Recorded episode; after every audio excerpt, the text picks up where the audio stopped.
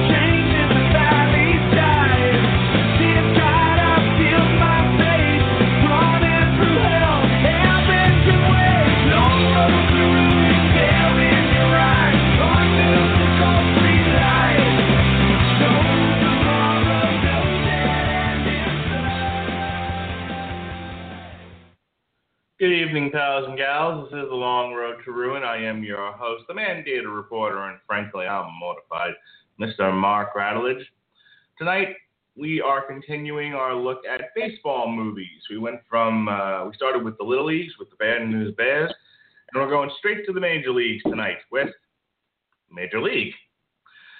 A 1989 uh, film starring Tom Berenger, Charlie Sheen, Wesley Snipes, Bob Uecker, uh, and a host of fun, fun, fun, fun, fun people.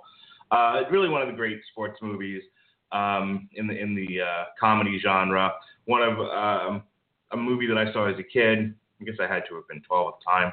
Um, but even then, I, I even though I wasn't a huge baseball fan, I loved the movie. Um, used to love uh, Rick Vaughn, played by Charlie Sheen before he went on crack, uh, walking up the old wild thing. I I dug it. Um, then, of course, the sequel where they lost Wesley Snipes but gained Omar Epps. Um, I always enjoyed that movie too.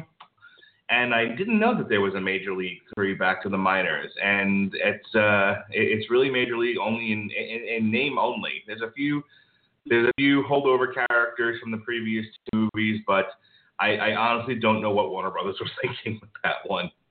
So we're gonna look at all three of those movies tonight. And uh, right now, I want to bring out my co-host. He's the man with all the facts and figures. This is Mr. Sean Comer. How do you do, sir? Hi, everybody. I'm Sean. You're not, and you're listening to the one and only show on the internet that money back guarantees you. We will tell you if the reason why we hate a movie is because it's led by women. Don't worry about it. We won't mask it. We won't leave any room for debate.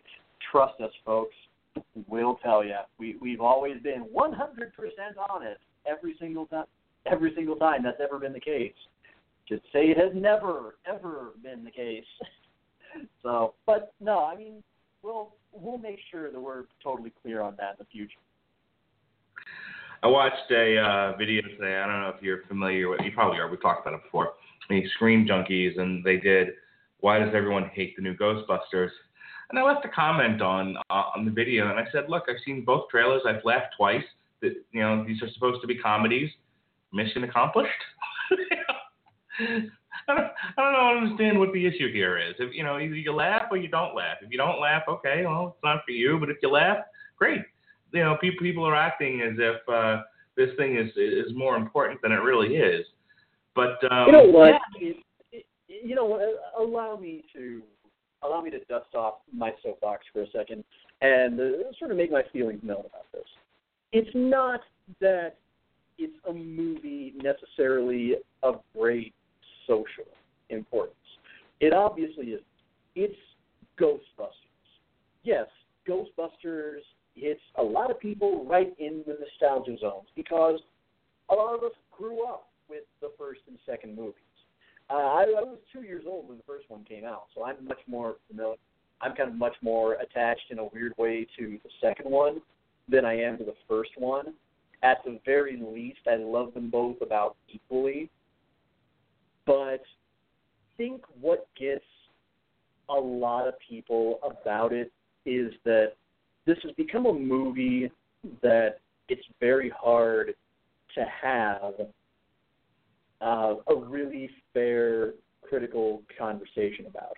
Or at least it's one where it's hard to have a fair conversation in the sense that anybody who has something negative to say about it, judging just from the merit of the trailers, is is instantly backed into a corner by being called a misogynist, a troglodyte, a woman hater, someone who's just put off and insecure because it's a movie with a cast of strong, capable female protagonists, and and allow me allow me to kind of give the devil its due. Yes, yes, there are a lot of people who do have the irrational, completely ridiculous issue with it, but they're opposed to it because it's for female Ghostbusters. That is a major, major hang up for some folks. And I don't think that's fair. That's fair at all. I don't buy into the sense at all, in any sense whatsoever, that audiences, either in terms of TV or movies, are going to be instantly put off by something with uh, a very strong female leader, lead or several with a lot of agency. Uh, there's too much proof to the contrary. But the problem is, we're now two official trailers into the marketing campaign for this movie. And everybody keep in mind, trailers ostensibly have one job, one job only that they are expected to accomplish. And that is opening night, put as many asses every 18 inches as possible. That's what they are. They're a sales pitch. They're meant to get people into the theater. They are very strategically and meticulously crafted to do that one thing. Now, two trailers in, the first one, folks, has nothing to do with strictly the fact that it's Kristen Wiig, Kate McKinnon, Dot Jones, and Melissa McCarthy. Has everything to do with the fact that that trailer sucked. It absolutely, utterly sucked. And personally speaking, it murdered any enthusiasm that I had left to see this. I was actually somewhat cautiously optimistic about wanting to give it a fair chance. I saw that and I went, well, this looks like charmless, hot, forgettable garbage. Uh, I guess it would be charmless, tepid, forgettable garbage would would be the better word. But anyway, I can I can slap myself around over semantics later. The second trailer comes out, and it's better, but it still doesn't strike me as very funny. It still doesn't strike me as really being necessarily something all that charming or enjoyable. As several people have pointed out, the, the special effects for being a movie, for being a movie made in 2016 are roughly akin to Disney's The Haunted House, and that's really a pretty fair comparison. Uh, there were a few funny moments, although I'm sorry, fuck a big soggy bag of you to whoever shoot in that stupid mosh pit joke with Dot Jones who who already in the trailers is looking not like a, a really kind of fleshed out every woman character like Ernie Hudson was in the first one. Uh, you know, kind of a female analog to that, but is looking more like some stock character that would be more in place in the Tyler Perry movie. and for, for for those of you who haven't seen it, there's there's this moment where they're supposed to be busting a ghost that has taken over a metal concert, and the they take to the stage and kind of crowd surf their way their way out to I guess get a better angle with their proton packs. And Dot Jones' character, I forget if I've heard what her actual character's actual name is or not. Forgive me. Um, and you know, Dot, to give you some idea for those who've never seen her, is a is a taller is a taller black one. Um, just you know goes to fall into the crowd. Everybody clears out of the way, and just it was like they threw a dartboard at the most obvious, cringe-worthy baiting lines they could have on a dartboard, and what they fell on was, I don't know if it's a race thing or it's a woman thing, but I'm mad as hell right now. Oh God, you.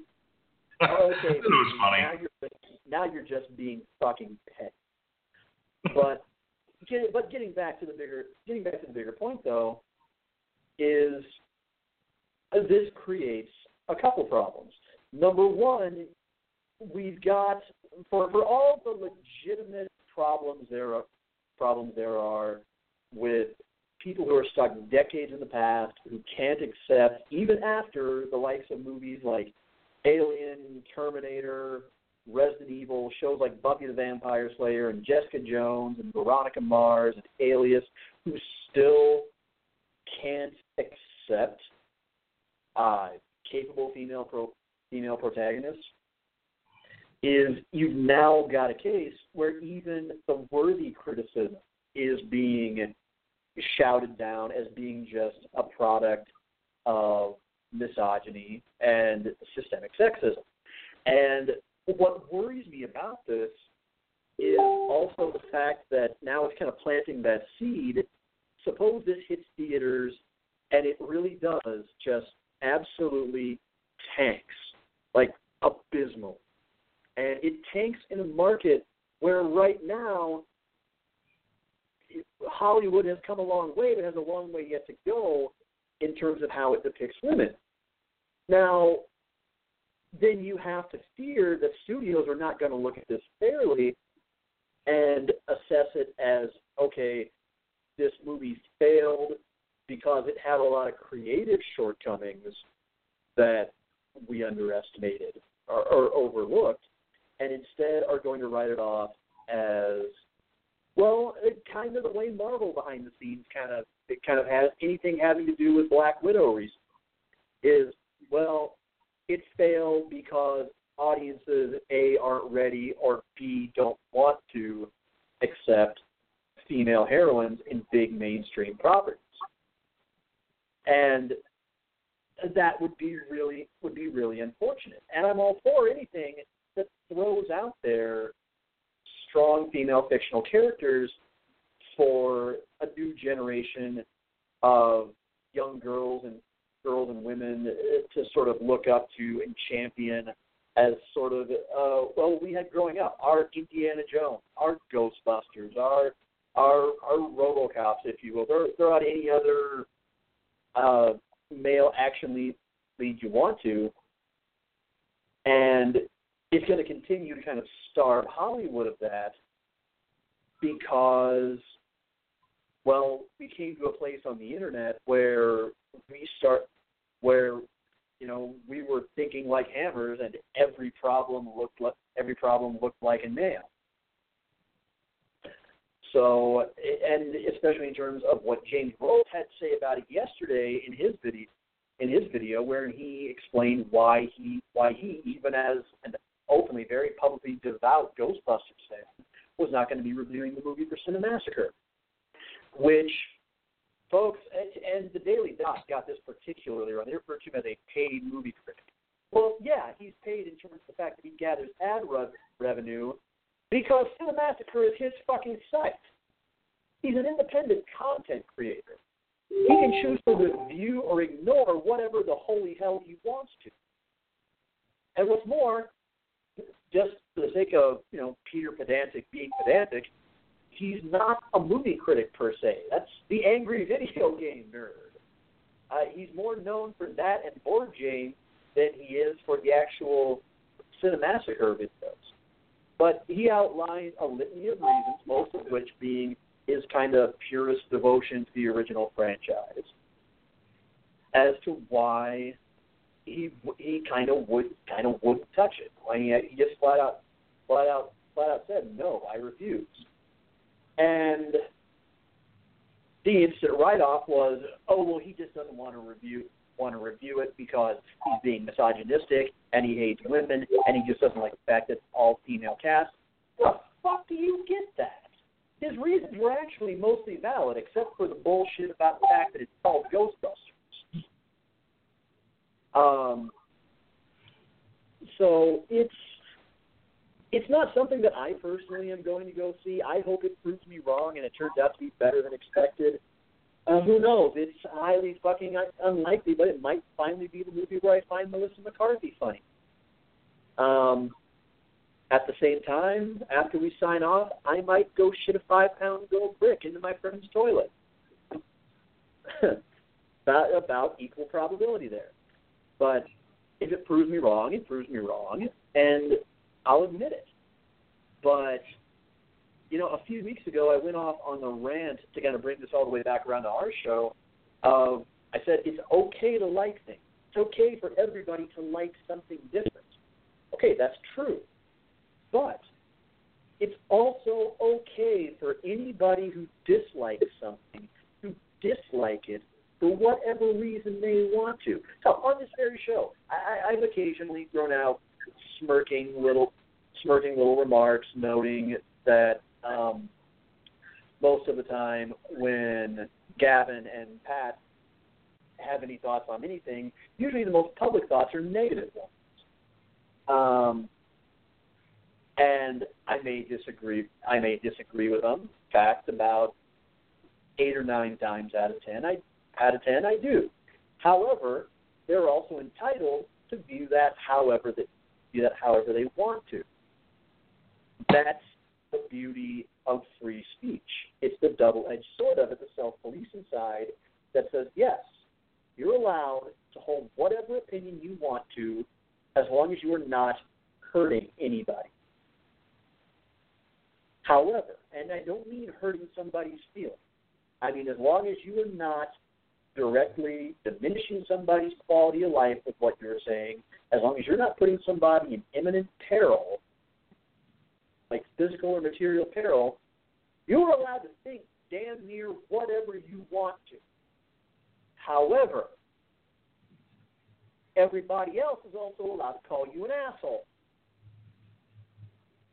That's also true. However, the one problem with calling somebody as an asshole is you also have to remember, as one friend of mine pointed out yesterday, you have to think about why you have a problem with that person's criticism. What is really your deal with it? Why you dislike? Why do you dislike something? Why do you dislike what somebody has? What somebody has to say about it? It's it's not something I expect is ever going to happen on the internet. It ain't gonna happen. But all I have to say is it really, really drastically wounds criticism. And folks, uh, quite frankly, if you keep this up every time you have a sacred cow of a movie you're excited about, for whatever reason, either for it taking a progressive stand or just because you really dig the licensed property or it's something that means a lot to you, if every time somebody decides to spit roast your sacred cow, you want to go and imagine some kind of bigger reason why they why they hate it beyond what they're act, what they're actually saying. It's going to create an environment wherein eventually you're going to have a lot of people who aren't going to want to speak ill of anything, and it kind of becomes the death of standards. So, please, everybody, accept that not everybody has to like what you like. Also accept that everybody is entitled to like or dislike or dislike anything for whatever reason they please, and they don't necessarily need to answer to you for it. And sometimes, every now and then, sometimes shit is shit. End of soapbox. So. Um, okay. Glad you're able to get all that off your chest. We'll talk. We'll revisit probably a lot of what you said there when we actually talk about Ghostbusters a little bit closer to the movie, uh, since we're going to look at the first two movies um, around the time that uh, this this new one's coming out. But in the meantime, have, have, we serious, have we seriously not done Ghostbusters yet? I could have sworn we had. Nope. Oh, dude, now I'm really excited. I kind of wish I had saved that. I was only rattling that off because I thought we had already covered that one. Nope. so, nice. so back to Major League. Um, in the interest of now time, let me get right to the point here. Uh, so we have uh, a team left to uh, the widow, who's played by uh, Margaret Whitton. She plays Rachel Phelps, a former showgirl, and she's she's uh, been given a deal where where if a team comes in dead last, uh, she'll get money to move the team to Miami. Uh, and so with no husband and a, a no love for the city of Cleveland, she says that sounds about right. So she goes to assemble what she thinks is the most ridiculous team she could possibly put together, and God knows they have to come in dead last. These people stink. So you have a pitcher uh, who's coming out of prison for stealing a car. Uh, Ricky Vaughn, played by Charlie Sheen, who pitches very fast but can't find the home plate. Uh, you have an you have an old catcher in Tom Berenger. Uh, already on the team uh, is Corbin Bernsen's uh, Dorn, who is very close to retirement and doesn't want to take any balls to the face. He plays shortstop. Um, she brings in a she brings in a Cuban who practices voodoo and talks to his bat. Um, and uh, he can he can hit home uh, homers off of fastballs, but I think it's like the curveball or something else he can't hit. Uh, the bat is afraid of it. Yeah. Um, For, Oh, and former, then- uh, former, former, former TV president of the United States, people. and then um, Wesley Snipes is sort of a walk on. Um, he uh, he's very fair, you know. Fa- he calls himself Willie Mays Hayes, and he uh, was it run like run like Hayes, but hits like Mays or something along those lines. I can't remember how the, how the yeah, phrase. I- yeah, who who turns out to be one of the great mysteries of the movie, because the one thing in all three movies, well, I mean, he's never even mentioned in the third movie, but in the first two movies, that never gets explained. Where the fuck did he come from? Yeah, he just walks. He just walks in, and then they No, immediately no, no, no, no, no, him no. out. He, he, okay, no, no, no. He doesn't just walk in. You're saying he walks in is like saying he was dancing for nickels on the corner and just happened to wander to wander into Indian spring training and had and was taken off running from security when he was peeing on the outfield wall and that was discovered. Holy shit, he's fast and we need a leadoff hitter. Derpy No, he doesn't just walk in. He shows up in a fucking Rolls Royce. He gets dropped off by a goddamn luxury car, dressed to the nines, showing up like he's making like league all star franchise player salary. And yet nobody knows where the fuck he played last year. Nobody has nobody has heard of him. And in fact they're not even convinced to keep him until well funny enough security does actually throw him out on his ass. Um,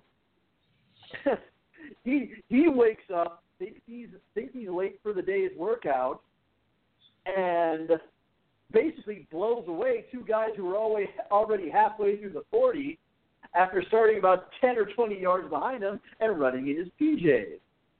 It's I want a movie about I want a movie or a story or a comic or something about where the hell Willie Mays Hayes came from. So he comes in, you know, and he uh, they throw him out, and as you said, uh, he ends up uh, showing how fast he can run, and they go, oh, well, okay, well, regardless of whatever mystery place he came from, we're going to keep him. So they start to assemble this ragtag group of guys, and of course they go on a losing streak. Um, over the course of the movie, whatever uh, picadillos and problems they start to have, they start to overcome them. Um, some of the lesser characters, now that I'm thinking of it, we have a older pitcher uh, who sort of takes turns with Vaughn, um, who's also a um, who's also a believer, a Christian, and he gets into it with Serrano, who is the the Cuban voodoo guy, a couple of times throughout the movie, and you know by the end of it, they they have an understanding. There's a very very small subplot between um, Dorn and Vaughn. Um, Tom Berenger's uh, Jake Taylor, who's you know the old catcher with the bad knees. There's a there's a love story with him and Rene Russo. That's part of the movie. In any case, uh, getting to the point, they find out about midway through the movie that they were supposed to lose, um, and that inspires them to, you know, they're basically told that if they can't get the job done, they'll just all be, you know, replaced with even worse players. So what to do? Well, the only thing they can do is, you know, win win their uh, win the championship. They go on this winning streak, and then there becomes a conflict in the team where they, you know, where you have Rachel Phelps who tries to make things harder on them. You know, first she puts them on a crappy plane, and then she, then they're on a bus. Uh, she won't fix old equipment, et cetera, et cetera. She's doing everything possible to make sure the team um, is in the worst shape possible to win games. And yet, despite it all, uh, inspired by their hatred of her, um, they uh, they win the big one at the end against the New York Yankees. The Yankees, who at the start of the movie trounced them something awful. Um, one of the things they, one of the things they figure out about Charlie Sheen, who you know is one of the leads in the movie, is that the reason why he, he can't seem to find home plate is because he can't see. So he gets glasses, and uh, one of the one of the lines in the movie that I love, and I, I used to say this as a kid. Actually, my friends and I would say it to each other. Just tells you how much this movie, you know, how this this movie stuck to myself and my friends. We wouldn't just say "fuck you." We would say "fuck you, Jobu," which of course is the line. you know, Which, of it's course- funny. I was actually I was talking about this movie with my friend Jeremy earlier, and he actually brought up something that had been in the back of my mind as as an unsung virtue of this movie. Is it's re- is much like Scarface. It's really fun to watch this on cable, and I'll tell you why. It's because for the most part, the ADR is really pretty good. And that's one of the few times where they had to swap something out for broadcast standards that actually worked pretty well. On if you ever watch it on broadcast, you'll know that instead of "fuck you, Jobu," it's "up yours, Jobu," and it it fits. And it fits because "fuck you, Jobu" four syllables. Um, uh, "up yours, Jobu," four syllables. Later in the movie, eh, you have kind of the exact opposite it's it's something that's so funny because it's so goddamn badly done.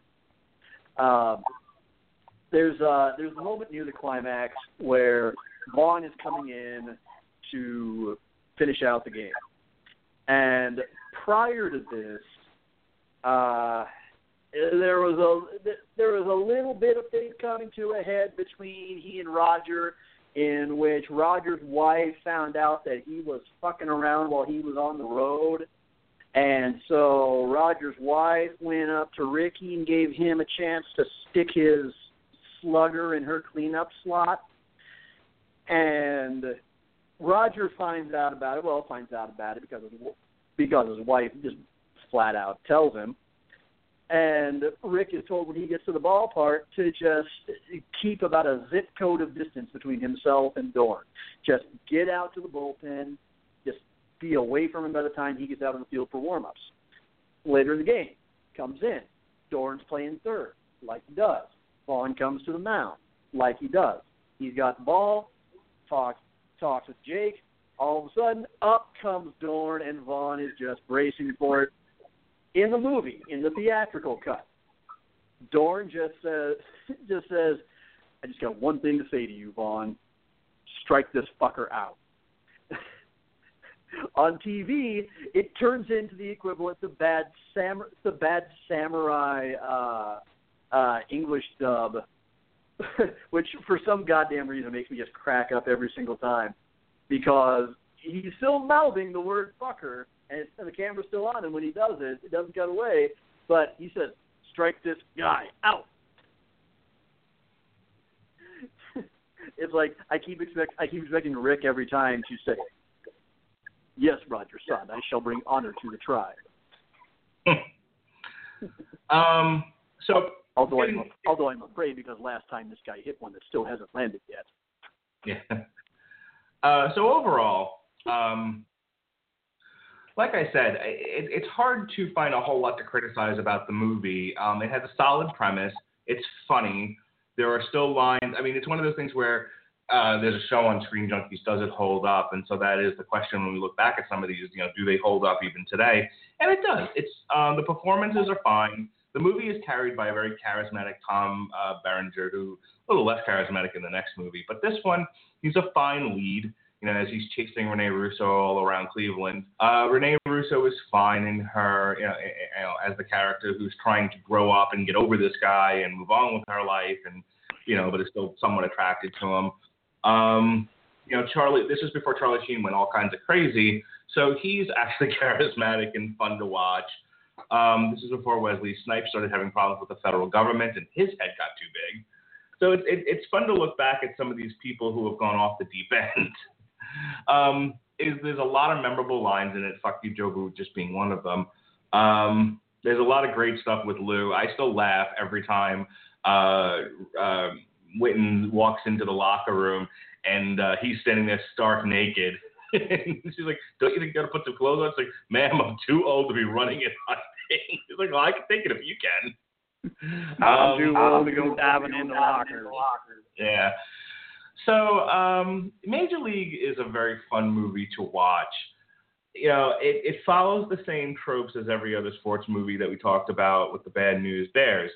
Um, the only thing that's a little bit different, the only trope that's missing is they don't they don't ever try to find somebody. Once the team is established at the very beginning of the movie, uh, they don't. There, there's no um, recruitment scene. They don't ever seek to replace anybody necessarily. It becomes it becomes about the relationship among the among the team more than Well- more than anything else. That's that's because basically the whole first act of the movie is the recruitment trope. Right. Uh, um, you it is it is the first half of the movie. It is the equivalent to the Seinfeld episode where they want to open a bakery that just sells muffin tops. Right. They um and that's the that is what. One of the things that's written really well about this movie is they don't make the players too awful. Um, No, you know, Wesley no. Actually has a lot of talent. Uh, he needed refinement. You know, Charlie Sheen was just figuring out that he was, you know, that he was uh, nearsighted, and once Mhm. once they figured that part out, he was fine. Um, you know, Tom Berenger, he he, he he's the one that sort of has to overcome his own age, and Dorn is you know the pretty boy who has to sort of you know overcome um, to to a degree his, his his age as well, but also the fact that you know that he's he has to get over his own ego. So Well, look, here's the here's the thing, and here is how it's both like almost every other sports movie you've ever seen in the best way, but in the way that it builds its house on top of that formula, but sets it apart from every other house on the block, especially, well, particularly in terms of baseball movies. No, you don't have a team where a team where every single player is necessarily incompetent or incapable or has no business being on the field with anybody with anybody else. That's not the case at all. And I think that's a product of the distinguishing factor that this is one of the very, very few, maybe I would even dare say the only baseball movie that is this brutally honest about what the game actually is. And especially since it was made since it was made right around 1989. Because here's the thing about sports movies. If you go down the ones about the major sports, they have almost entirely they, they've almost all of them, like three out of four of them, fact, okay, yeah, four out of four, have had at least one movie, and in some cases several, that were truly brutally honest about the nature of the game. There were no rose colored glasses when it came to any given Sunday. There were none when it came to the program. And, folks, as somebody who for two years attended a school that lived, breathed, ate, shat, and pissed high school football, yeah, varsity blues was only barely an exaggeration. And I say that having gone to a Missouri high school. You talk to somebody who went to a Texas school, you know, Texas where the move, where Varsity Blues is actually set.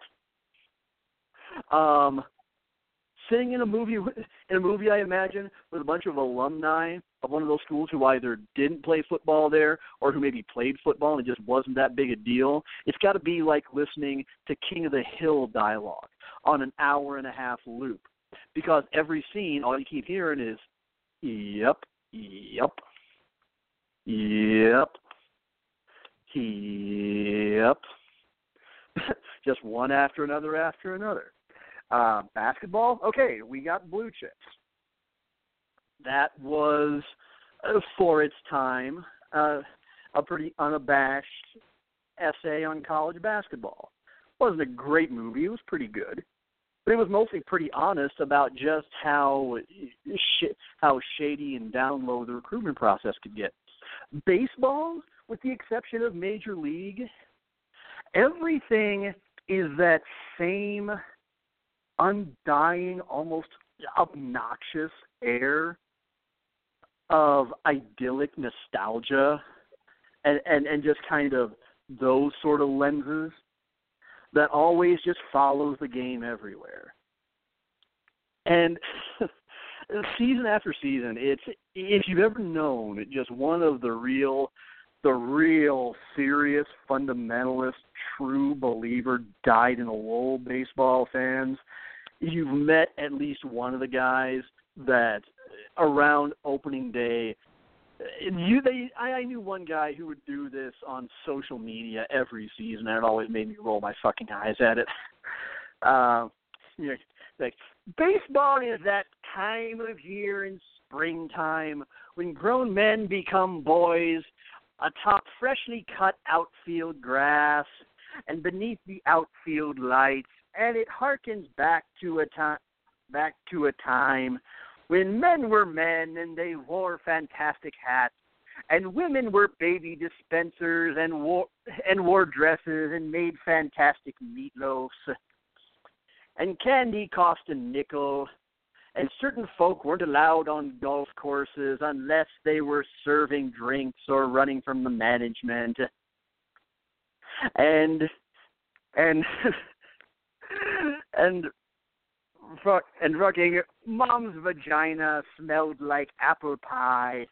And you could be sitting on your front stoop and Joe DiMaggio might walk by you and pat you on the head and hand you a fistful of candy on his way into your house to go fuck your mother in the ass while your father watched.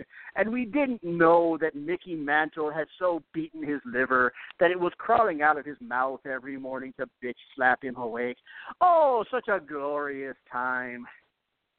God, every baseball movie, with the exception of this one, um, the natural. Okay, the natural is baseball as everybody wishes it still was and kind of delude themselves into thinking it is, as opposed to a game where, you know, the highlight of this entire week that's been replayed on Sports Center after Sports Center isn't a big home run or a dramatic acrobatic catch or or a gem of a no hitter. No, it's Jose Bautista making a hard slide and popping up. It's already doubled up and and uh, Odor from the Texas Rangers dropping him with one of the most beautiful right crosses I've seen outside of the UFC.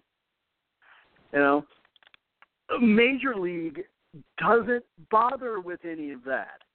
This was made in 1989. You know what was happening in baseball in 1989, folks? Uh, allow me to paint you a picture of what was already starting. We had already had one player strike. Salaries were already inflated. Rickey Henderson had already discovered the magic of speaking in the third person. Uh, nobody was quite acknowledging it at the time, but Jose Canseco and Mark McGwire were more juiced up than a fucking Orange Julius and cranking out 40 some home run uh, home run seasons every, every year. It was just when we were starting to really see a lot of high profile players get busted for cocaine. In fact, I believe it was right around this time that Doc Gooden and Darryl Strawberry were pissing away their careers while they were burning out their nostrils. This was kind of the game as it was. It was a bunch of overplayed ad, overpaid adults playing a game and pretty much acting with no, acting with no sense of respons- with no sense of responsibility. There was no love of the game. There was love of money and all the excesses that came with it. Um, hell, when the movie when the movie starts, uh, Jake Taylor is playing down in Mexico. He wakes up next to next to well, I mean, someone we never find out who, and when he's told that he's being given a shot with the Indians, he thinks it's a practical joke and tells him that it's not fucking funny. His knees are killing him, and that if they were going to play this rip on him, they could have at least pretended to be from the Yankees. Um, our manager of the team is selling tires, and basically has to so uh, I don't, I don't know. I'll call you back. I'll call you back. I got a set of white walls. I got to start something like that. As we pointed out before, Rick Vaughn was in the penitentiary. Uh, Dorn is pulling his Olay act on every single ball because he doesn't want one to pop him up, pop up, and Kirby pucking him right in the eye. Um, it's the game as it is. It's not pretending that it's something it's not. Just like how nowadays, um, it's it's hard to kind of watch something for me like for love of the game because I'm going, okay, this is not what Major League Baseball is about though. This is not what the game is any is anymore because that came out kind of right around the time when baseball was still trying to sort of reclaim its identity right when steroids were starting to become a thing or at least a publicly acknowledged thing it's nice to see that, and it's nice to see the movie play that up for laughs and just kind of take the piss out of the game. And the most remarkable part about it is it's an entire movie that operates with a Major League Baseball license, whose running joke is pretty much the ongoing raking over the coals of how utterly fucking terrible the Cleveland Indians have been. That's the entire. That's the entire. That's the entire joke. Um, I mean, you can say what you will about Angels in the outfield, kind of uh, playing that up for laughs a little bit and turning it into a rallying, inspirational story. That's not the gag with this movie. The gag for 99% of it is just utter remarkable, unthinkable event of the Cleveland Indians actually contending for a title. And funny enough, here we are over 20 over 20 years later, and the only one to bring a title title to Cleveland in recent memory was when Stipe Miocic, I'm sorry if I mispronounced his name, uh, separated Fabricio Werdum from his senses in the first round this past Saturday. By the way, good on you, Stipe. Congratulations, man. Um, Cleveland has dropped two World Series since then, one to the Braves, one to the Marlins. It makes it it's got the formula. It's got everything there that you expect. You've got a ragtag team, but they're not exactly terrible. They're capable enough. It's the ownership that's against them the entire time. Uh, you've got a little bit of conflict among the team, lots of entertaining little side stories. And you've ultimately got a satisfying climax that kind of rounds everything out full circle. But the other thing about it is it's a movie that, like the original Bad News Bears, you couldn't make today. And I'll tell you why. It's because, especially when you have the uh, the kind of the kind of racist element with uh, the one white pitcher and Cerrano, and you've got kind of the classist attitude of Dorn toward Vaughn it's the kind of thing where elements like that you in comedies nowadays the only time you sort of see that played up is if it's in a situation where somebody is kind of being awkwardly called out on it. No, they they they have to backpedal because they didn't realize how that would would come off, and they didn't mean it that way. They didn't mean it that way at all, and they say something that digs their hole a little bit deeper. No, no, fuck that. That's not always the way it goes sometimes you need to just have kind of a kind of a racist or a jerkwad classist character who just doesn't fucking learn anything. um that's that's closer to the truth of the way of the way things really are. I mean, ask anybody who's ever sat and listened to a rant by John Rocker. Think that guy has really learned anything in his old age? No he's as ridiculously racist as he ever was, despite the fact that you know basically got him ran out of baseball. But you've got you've even got your elements of like um uh, again the one white picture. I'm blanking on his name. I feel bad about that. Uh he gets kind of caught by Vaughn putting a little, putting a little something something under under the bill of his cap or on his forehead to smear on the ball.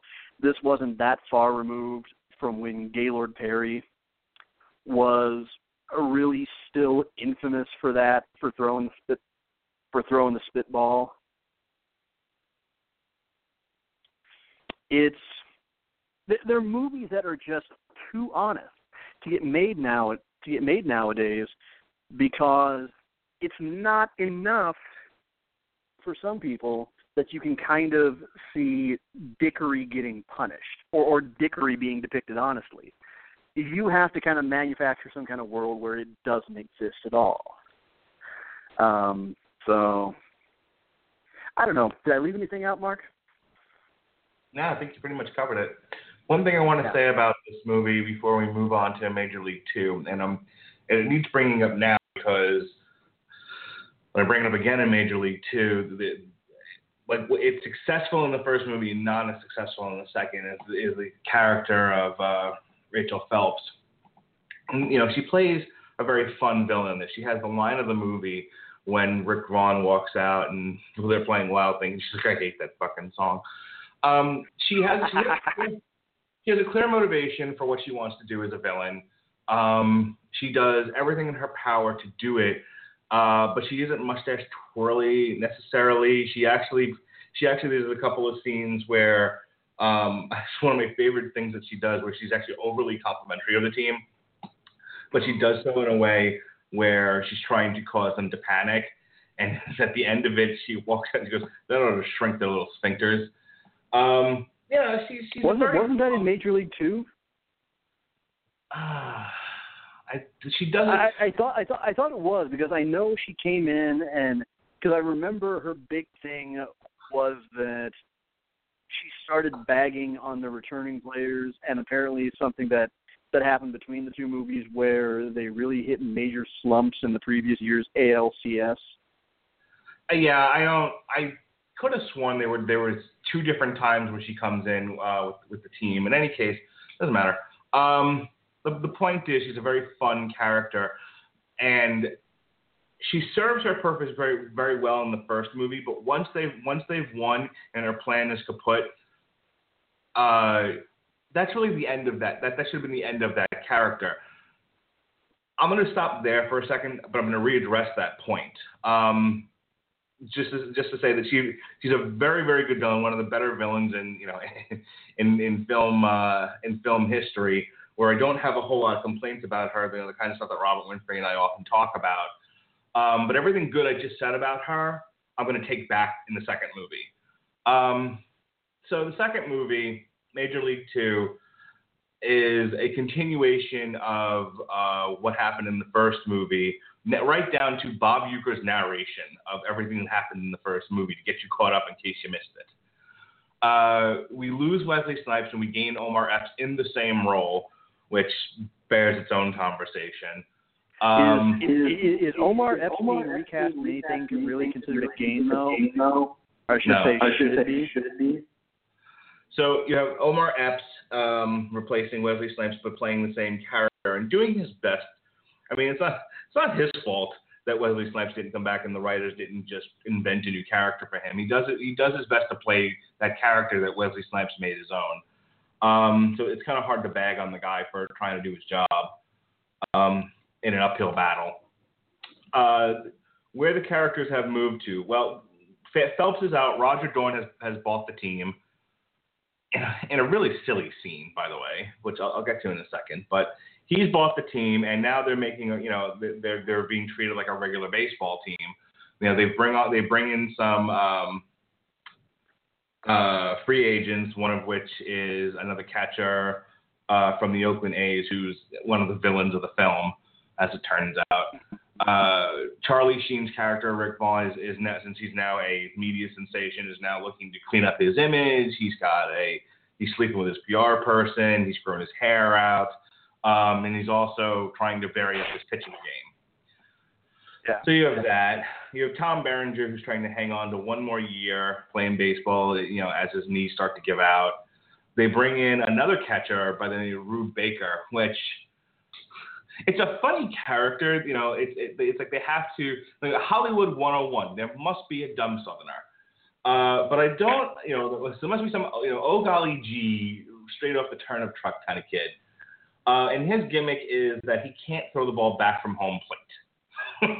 so, um, so there's a fun thing where Tom Berenger works with him and trying to get him to, uh, to to focus on something else other than throwing the ball, so that he'll just do it naturally uh, which gives which gives us some great lines as he starts quoting from lingerie catalogs.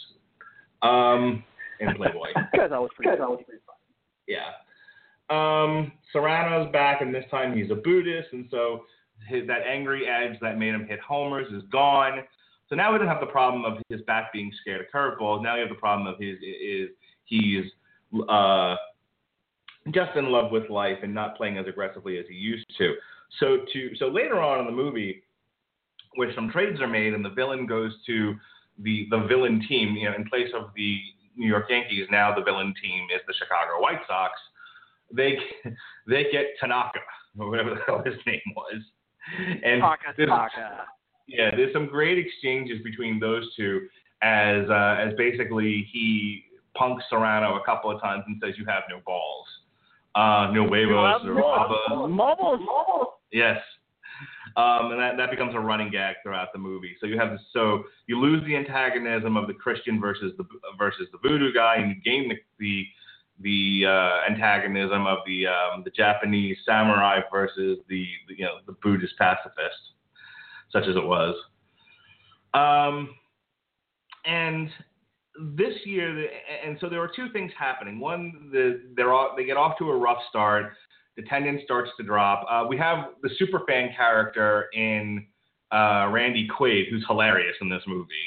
He's just just a loudmouth uh, critic of the whole thing. And at first, he starts off, you know, overly supportive. And even as the team is going down the tube, he's like, "They'll pull it around, they'll pull it out." And finally, he just sort of throws his hands up. Now, now the team can't do anything right in his eyes, even when they're winning. And it's it's very and the the final exchange between him and Vaughn is very funny. Um, so Randy, Randy Quaid makes the movie for me. Uh, up yours, Lardmouth. Um, Blow it out your ass, lard mouth. Yeah, I love that. so one of the one of the arcs of this movie is that because the team starts off so slow and does so poorly, um, and and Dorn, Dorn overpaid for the team, the team's running out of money because they can't get enough people to come to the games. Um, Yep. That cause that causes not quite the contentious I- issue they had in the first movie, but Dorn is but Dorn does some things with the team that go against them in order to save money. Um, one thing he doesn't do that one thing that he does do that, that has nothing really to do with the team it's just a very funny gag is he's got advertisements all over the back wall which Bob Uecker makes fun of in the movie it's it's it's and it's and it, and it made me laugh because only in God, what year was that um 90 or 92 whatever the whenever that movie came out could you make Mhm. make a joke out of putting advertisements anywhere that nobody in 2016 would really get because Oh advertisements no, are God. you know, every every arena is named after a bank or a lawyer's office or a Snicker bar or whatever. You know. Well, Mark, that's that, that's because it was new. That's because Right. back then that was a that was a new thing to baseball that they were making fun of, and it carries that on. It, it kind of finds more little uh, tropes and unfortunate little pratfalls of America's supposed pastime to just keep taking the piss out of. Uh, Right. Things like the over like the overpaid asshole superstar superstar player who's not an arrogant fuckwit like Dorn. Um, he is just flat out an asshole. That's just all there all there is to him. Um, stuff like yeah, having uh, having uh, having flashy veterans like Dorn who want to hold on to just uh, to just one more just one more year, who uh, just kind of miss the game and really can't let it and really can't let it go. Uh, it's but the problem is, is along the way while they're making fun of it, I think it really kind of takes the sports movie f- sequel formula and instead of making its own, it kind of starts humping it shamelessly. Uh, I like, one thing I liked about the movie was Rick Vaughn's story. I liked I liked the um, you know your lo- the lost sense of self and having to re and refine your identity. Um, it was it was It- it- but it but it was all right. I, I think his arc is the thing that anchors the movie to me, because everything else is, it, it sort of rides the rail of fine to silly. Um, it's overall it's an entertaining movie. Major League One and Two are both very entertaining in their own ways. Um, Major League Two has some of the problems, uh, as you said, of it being a little hackneyed, but I think um, Charlie Sheen's arc is genuine enough, and he plays it well enough that you're you're still drawn to the picture. What I wanted to talk about that doesn't work for me is I feel like the is this is something we talked about with Beverly Hills Cop and it, and a lot of franchises run into this. I've brought this up before, and that is the idea of everything we did in the first movie that was successful, we have to do again. We, we no new no new ideas. And so we start out with a very interesting idea of, of the player rising to own the team and the struggles that go with it. I was into the movie when Corbin Bernsen's character of, of Dorn was the owner and he was struggling. And a more creative, more interesting movie is him trying to is to keep keep the team together and being made to do things at like at the start of the film that are seemingly bad for the team, but he's forced into those positions because he uh, you know they're running out of money. And you know you could have had scenes like you, you know well you guys would have X Y Z if you'd only be better players and you know that sort of thing. Um, sort of sort of the uh, the accidental villain, if you will. But instead, they gave him an out, and they made him a very wimpy character, one that isn't sympathetic at all, because he sells the team right back to uh, to Rachel again, and then she Mhm. just does the same thing. She, this time, she's out for revenge, which is even stupid, which is even, which is even more stupid. You know, the first time around, you get why she's doing what she's doing. She wants to take the team to Miami and has every intention of them having a winning team in Miami, but she's got to get there first. Okay, we're with you there. You got a solid motivation the first time around. The second time around, oh, you got your feelings got hurt.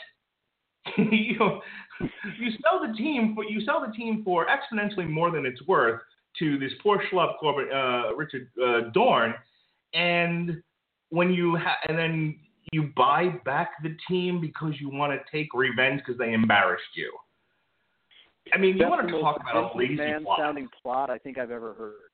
Yeah, it's just lazy, is what it is. And so instead of doing interesting things for the characters that you, you create, you cut the balls off one and you bring back you bring back another one to do the exact same shtick she was that, that she did in the first movie. And those are my major complaints about Major League Two. Um, thank God you had the the Charlie Sheen arc in this thing, or you'd be stuck with all of that, and all of that kind of sucks. It's, I mean, it, it's, it's unfortunately, it's, it's, it's, it's sadly predictable.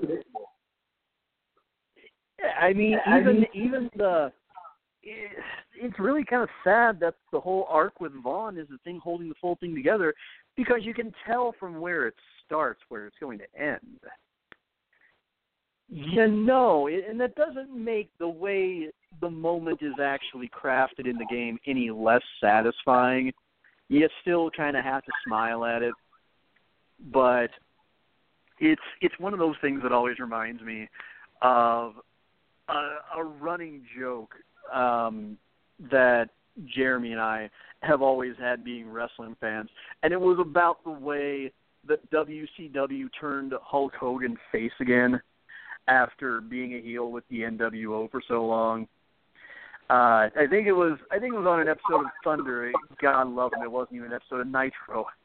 Um, Hogan, who had been wearing the black and white of the NWO for so long, uh, has this moment earlier in the show where it's obvious he's turned face again, and he comes out and he comes out later and he's wearing the red and white, the red and yellow again, and Jeremy claims that he and his his late friend Steve, rest in peace, big guy, um, pretty much screamed at the screen. All he did was change his underwear because he came out to the same usual thunderous ovation.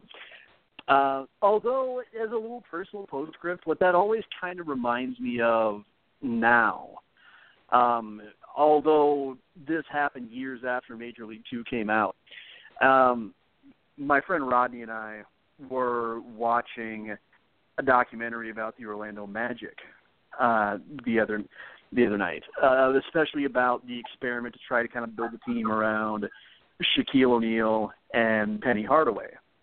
And one of the things it touched on was when the Magic met the Bulls the year that Jordan came out of retirement. And what that whole thing with Vaughn always kind of reminds it kind of reminds me of a little bit is how that year uh for those who maybe weren't so familiar with how that season played out jordan came back uh, about three fifths of the way through the season or so something like that. And he had been out for the previous two years playing baseball making space jam. And he he came back wearing number 45, which has personal meaning for him. That was his uh, brother Jeffrey's num- number when he played in high school. And you know, for most of the season, the rust was showing. There were there were moments, the old flashes of brilliance, but it just didn't quite seem like that was Michael. And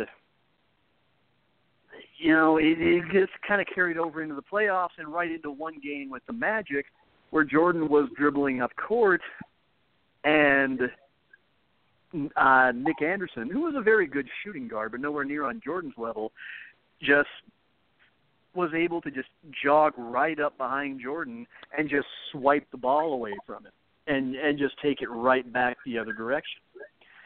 And Anderson after the game made the unfortunate decision to kind of pop off a little bit at Jordan and say that you know number 23 would have never let me get away with that. I could have never done I could have never done that to to the Michael that wore number 23. Well, the next game comes along and for the first half Michael wears number 45 and then the second half he comes out wearing number 23 and proceeds to torch the Magic for 40 points, and was you know kind of playing like himself again. So it, it's a little bit it's a little bit of both. It, it kind of reminds me both of the ridiculous of that of that Hulk Hogan moment and the kind of corniness of the fuck. All he did was change his pants. That's it. And the fact that I don't know what it was. I mean, maybe it was a mental thing for Michael, but yeah, he was a di- he was a different guy when he came out where came out wearing the 23. Uh, he was the Michael who won the three championships again. So, but still, it's something that you see coming practically from about the start of the movie you get the feeling that at some point there there's going to be a come to Jesus moment with somebody on this team who's kind of lost their way, and he's going to propel them all the way back. And lo and behold, that's pretty much exactly what happens. But overall, it's it's not major league, but at the same time, it's not nearly as unnecessary as what followed. So let's talk about that for a second, and and uh, allow me to say this. So the first two movies made money. Um, the uh, the first movie on a uh, 11 million dollar budget made 50 million dollars just about. So that's why that, that of course was the reason why we have a Major League Two. Now Major League Two has a 25 million dollar budget and does 30 million dollars. Not great. Needed to do about 60 million in order to be uh, about 50 million rather in order to be um, truly profitable, but uh, still made a little bit more than their budget. And if you're going to do a third movie, now they really should have stopped here. But there's a story to be told. Um, if you really trilogy and you want to draw this out for one more movie, see if you can, you know, bring back the spirit of the first movie and get over the extremely negative reviews that, that Major League Two got, which I think is a little unfair. Um, you could have done the next one if you get the cast back and go to and, and go to the World Series. Maybe even take us, maybe even do something really crazy and have them lose the World Series in the movie instead of always having to win the day. Um, but th- there's there's room for a story to be told with that as the backdrop. Instead, we they do something really weird, and that is they can't get the cast back. Okay, the only person they get back from the original cast um, that wasn't you know like a, a side player, talking of the, of the of the major leads. Um, you have Corbin Bernsen, uh, who who is the um, owner of the Minnesota Twins. And the setup to this thing is that there's a AAA minor league team of his that needs management, and he wants Scott Bakula to, to be the manager. And, and from there, it's essentially this. And from there, it, it's your prototypical sports movie with a minor league baseball team, and either you like the characters and have fun with this movie, or you don't. But that's solely what it rests on. Um, mm-hmm. it, it I was, would, uh, I would, I would correct you slightly and point out that uh, they did also get Rube Walker. Uh, I, I don't know who the actor is. I don't care to look him up.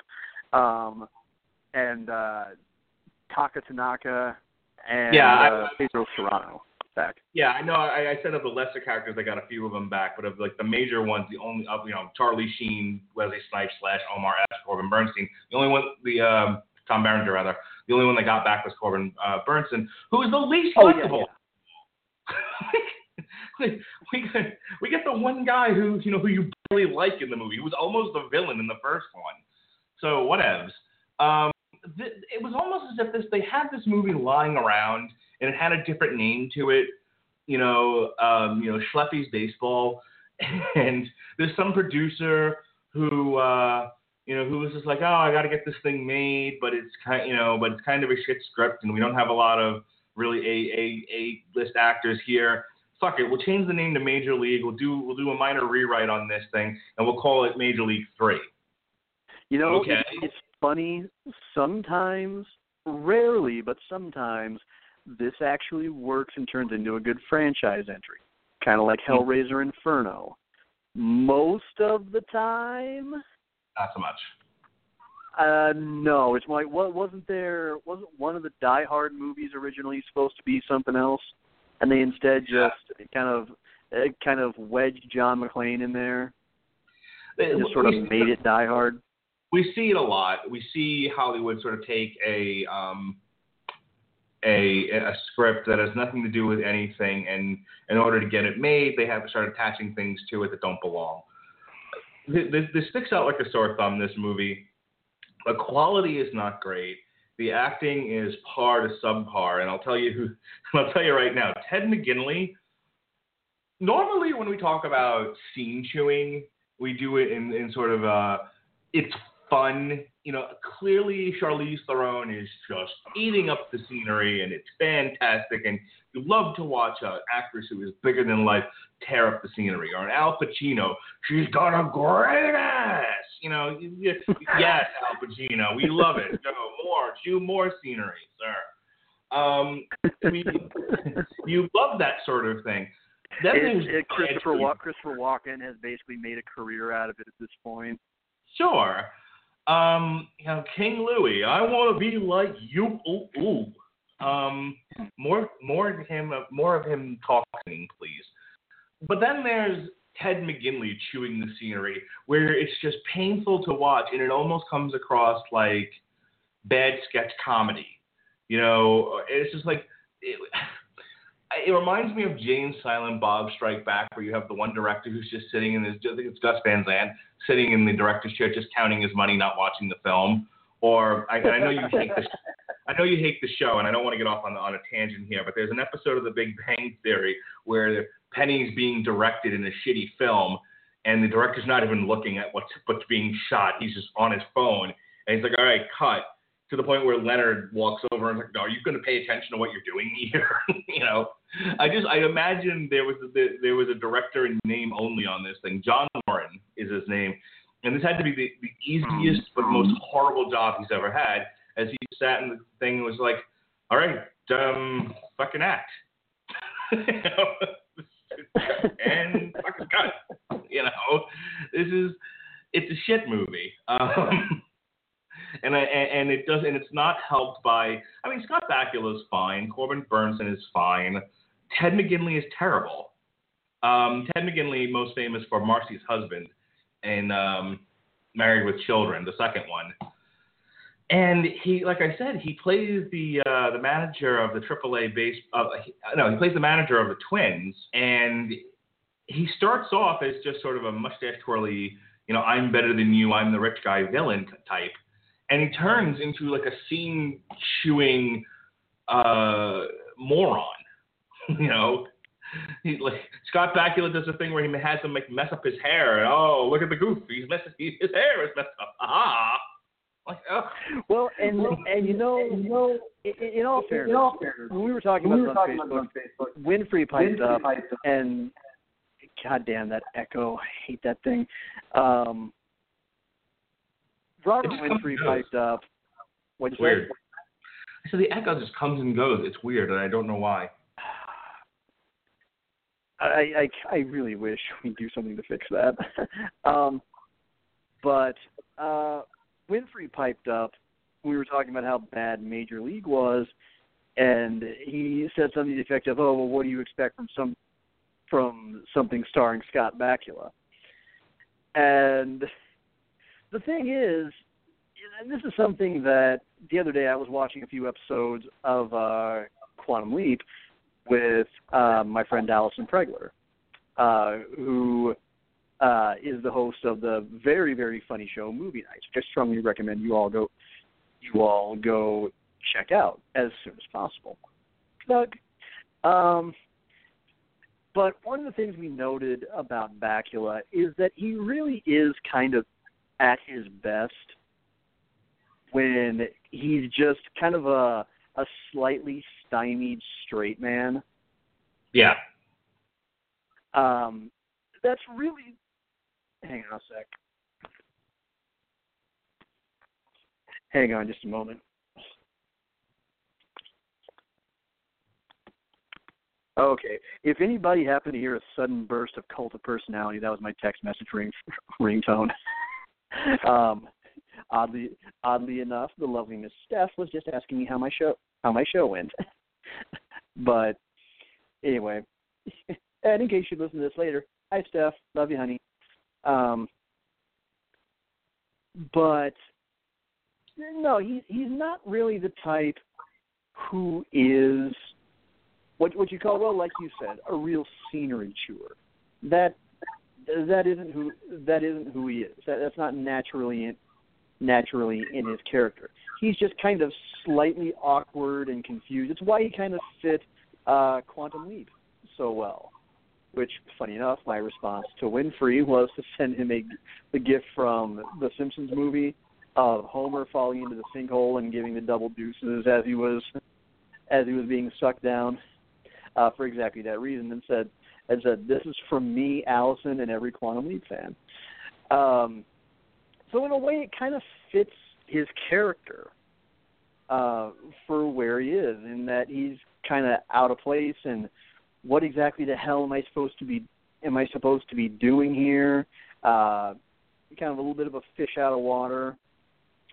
Yeah, so, Scott Bakula has an earnest charisma about him. I mean, he's about as white post as, any you know Caucasian male actor as you'll ever find in Hollywood. God, if you need an everyman, Scott Bakula's your guy, uh, and he's oh yeah, fine. yeah, and and and I'll tell you, looking at his television roles versus his film roles, this almost should have been a made-for-TV movie as an after-school special. Let's not get crazy here. And he and, and this would have been perfect a perfect vehicle for him. He's not bad in this. Like I said, the one that the one that's bad is Ted McGinley. Um, everybody else in this movie, like I said, this is about as paint by numbers a sports movie as you're gonna find, and there's no there's nothing interesting about it. I said on Facebook, I said this is a special kind of bad, and what I meant by that was it's not interesting in any way. There are no interesting choices being made. Um, Ted McGinley's villain is so bad it should be studied. um, Roger Dorn, play, again played by uh, Corbin Bernsen, is the was the least likable lead of Major League One. Um, was even more unlikable in Major League Two, and is now like the like one of the anchors of this film, and he couldn't have been less interesting. And I guess well, that, that's the thing was, the thing was, at least in Major League One, he was kind of supposed to be detestable. Yeah. No, no, he does a fine job in Major League One, but the, but it's weird. It would be like, you know, let me take the most interesting, the, the, the least interesting villain in, in in Star Wars: A New Hope, and let's go give him his own movie. I'm like, why? Why would you? hey, you stormtrooper who bumps your head walking through the Death Star. You want your own feature film? We'll call it Star Wars: Back to the Death Star. Wait, that was the Force Awakens. Anywho, um, eh? So I love that movie. I'm just kidding. Uh, anyway, I, I, I don't have a whole lot more to say about this, especially in the interest of time. We've got to start to wrap here. It's just this was just poorly made. The actors themselves, and I feel bad for them because most of the actors that are in this thing, you know, like you know, two the two fourths of your leads in The Shield, uh, Walt, Walton Goggins, who Walton Goggins is an amazing actor, and you just need to Oh watch yeah.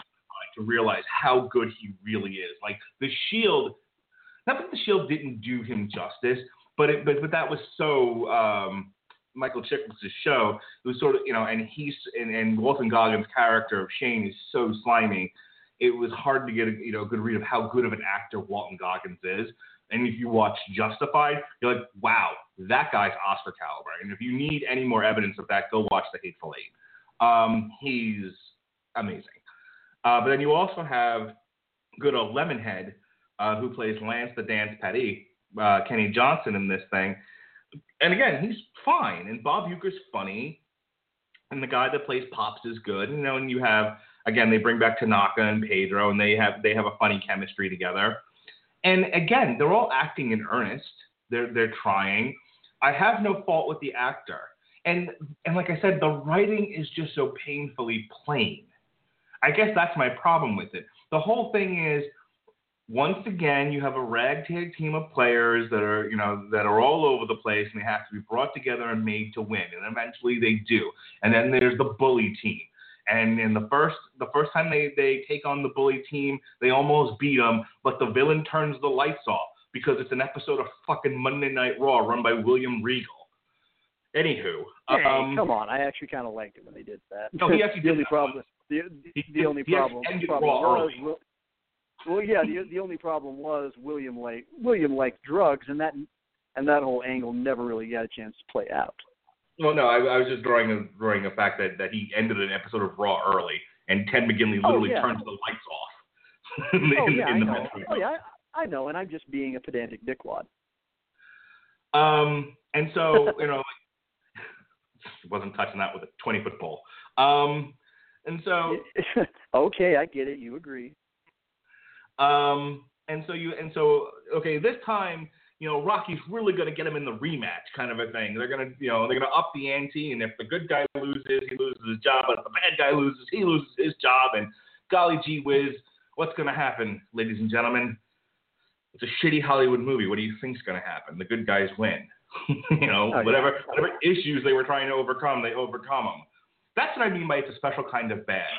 I Winfrey and I got into this with a film that we reviewed a little ways back, and he was like, the plot is um, it, it, he started to make the comment that it's just the same old plot over and over and over again. I said, hey, there's only so many plots out there, and I'm okay with you True. using. Uh, a, a, I'm okay with you using a hackneyed plot because it's all about the execution. If there are five plots in the world, and we've been when we've had movies for over hundred years, I'm gonna have to forgive people for using the same kinds of plots over and over and over again. What, Right, you're, what right. you, you you shouldn't judge a movie on the on the plot necessarily so much as unless it's weird and all over the place. Um, so much as the, you should be judging the execution of a tried and true plot, and that's that's that's really my summation of Back to the Minors is nothing interesting going on here. This is a painting of a sandwich. Okay, it's you know it's it's a fruit bowl. It's just there, and there's nothing special about it. That's what I mean by it's a special kind of bad. You know, you're when you make a film and you're and you and you're afforded the opportunity to make a feature film that's backed by Warner Brothers of all studios. Um, you really need to be taking the time and effort to make what you're doing somewhat special and stand out. And there was no fucking effort put into this thing by anybody other than the actors whatsoever. And poor Ted Are, um, McGinley need needed direction, something awful. Um, are, are you? Have you ever watched the show, uh, the Netflix original BoJack Horseman? No. Okay, one, I would highly recommend it. Just saying. Uh, but number two, when it comes to everything you just described, things that are just kind of, kind of just there. Uh, my my oft referred to buddy Jeremy and I, uh, we we've developed kind of a shorthand sometimes, um, almost like that that episode of Star Trek: The Next Generation. I, I forget what the race was or what or what the exact quotes were, but um, it's a race that pretty much communicates exclusively in like a handful of metaphors to describe it, to describe anything. We've developed kind of that same shorthand uh, with our conversations, and one of the things that we've come up with is we adopted a line from the character of Vincent Adult Man from the first season of the first season of BoJack, who is, um, as nobody else seems to realize, three toddlers standing on each other's on each other's shoulders in an overcoat. Um, and at, at one point, he just says, "says line, I think it's something, something like, I went to the stock market, I did a business." And just, just like it's the most unremarkable thing in thing in the world. And so, anytime uh, we have to refer to something as being completely mediocre, unremarkable, forgettable, really nothing more to say about it, we just say it went to the stock market, it did a business. Yeah. Well, that's uh, that's basically what that's basically in a nutshell what Back to the Minors is. Uh, standing alone, it might have actually been an okay movie. And by okay, I mean I admit that's a little bit of a stretch, but it's inoffensive. I, I, Pat piped up at one point and said, "It said, oh, it has more of a right to exist in Major League Two. Back to the Minors did." And Pat, of course, being our own particular super contrarian analog to comic book guy, um, I have to wonder if he wasn't saying that just specifically because trolling Pat be trolling. Um, because what it ultimately comes down to with almost any movie is were you not entertained? Did you have a good time? Did you enjoy yourself? You know what?